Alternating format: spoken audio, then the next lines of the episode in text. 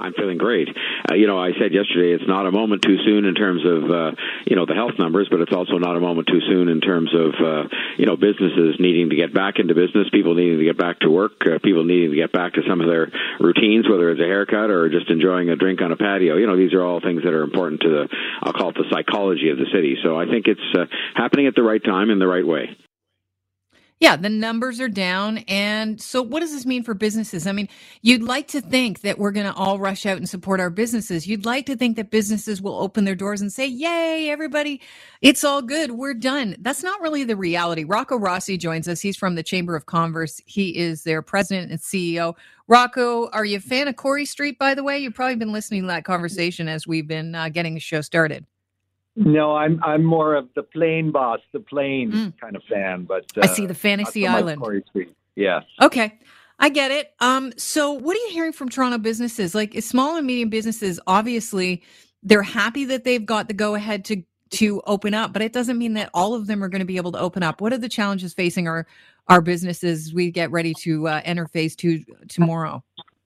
Well, this is a little bit like out of Field of Dreams. Uh, it's not uh, build it and they will come, open and they will come. It's not a given uh, that they will come. In fact, as we look at jurisdictions around the world, uh, as we look at jurisdictions around the uh, uh, the world, um, consumers and employees are not coming back in droves.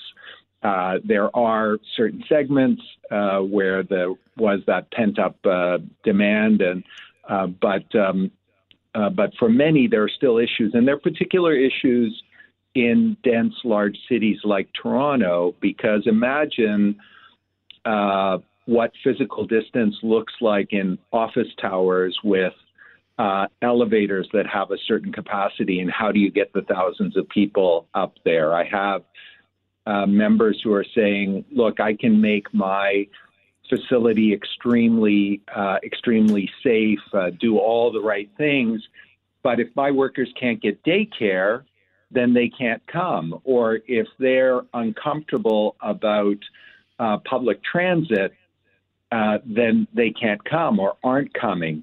Uh, and so there are a lot of issues there. And then there are, quite frankly, issues around reopening because um, you know, most small and medium sized businesses went into the crisis with about 20 to 30 days in cash on hand.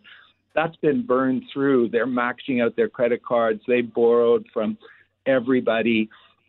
Uh, and now they have to pay for PPE. They have to uh, restructure their uh, their facilities to make it as safe as possible. Plexiglass screens, signage, etc. And that's money that many don't have. So uh, it's not a back to normal. It's not a up, down, Rocco, are you saying that just because they can open doesn't mean they will? Because considering if they can't make enough money, I you have to question: Is it worth opening right now?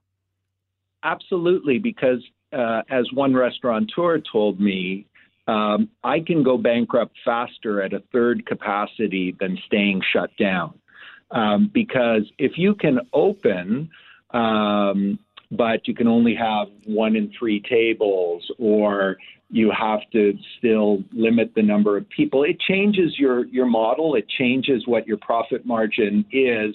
Can you continue to make money and pay down all of these bills that have been deferred from HST to taxes to uh, to rent. Not to mention the fact that Rocco, I think the way we uh, this pandemic has made some lasting changes that'll stick around. One of the things that I was thinking the other day is I would rather go onto somebody's website and order something online now, um, not only for uh, safety reasons, but also for ease and convenience, and just call them and say, "Yep, I'm here at the curb. Can you bring it on out?" So there are going to there are businesses right now that have to really reinvest more time in digital operations. That was not on their radar before. I read something ridiculous like 7% of Canadian businesses have online sales that actually, you know, function in a in a way that, you know, can make them money.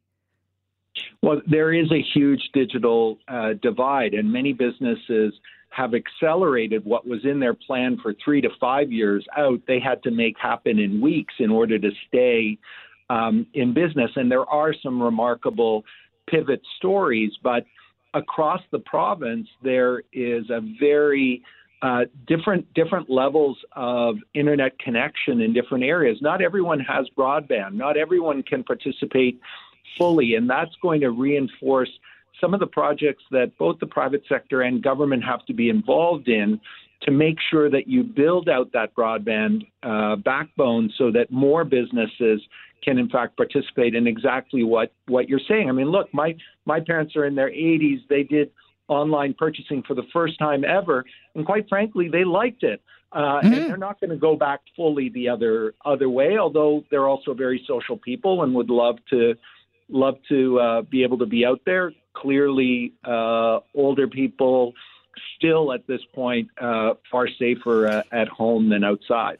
Yeah, and Rocco, when you talk about older people and and socializing, you know, the, one of the ways that you watch older people socialize all the time um, uh, is, you know, talking to a stranger in a lineup, and that's just not happening anymore. So that's off the table. So why go out? Why go to the grocery store if that that part of your um, social social interaction has changed that much. It's not an enjoyable thing anymore for for some older people, and it's not as safe as well. Let's talk about the fact that, and I we haven't touched on this yet, but I'd like to. Staffing is a challenge, right? For businesses that want to open, staffing is a challenge.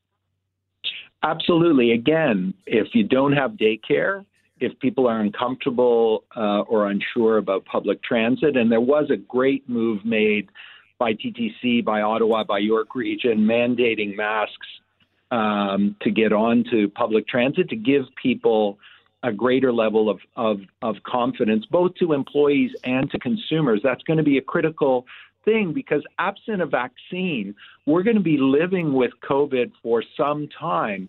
And that means no one can promise that there will be zero new infections or zero deaths. But what we have to promise is that we're going to eliminate stupidity wherever we can and maximize every measure that's going to reduce that risk while we live with the uh, with the virus. Is there anything the province, the city of Toronto can do to make stage 2 and this reopening easier? Well, again, we've got to continue to grow our testing capacity. Uh, been remarkable growth in Ontario from just a couple weeks ago, 12,000 tests a day to now 28,000 tests a day, but more are going to be needed. Uh, the Prime Minister and the Premier announced uh, contact tracing app that will be rolling out in July. That's critical because uh, testing is fantastic, but once you find someone who tests positive, you want to quickly be able to find out who they've been in contact with for the last several days both because they might have been infected by that person and or infected other people.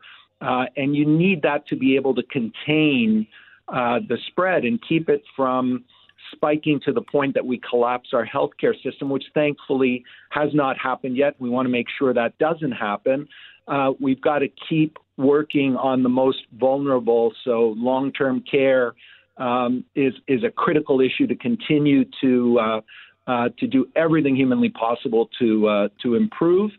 Uh, and um, then PPE availability and, and continuing to help both individuals and businesses because again you don't go back to 100% economy rocking and rolling and so that has to be uh, that has to be bridged if we're going to keep more people in the economy.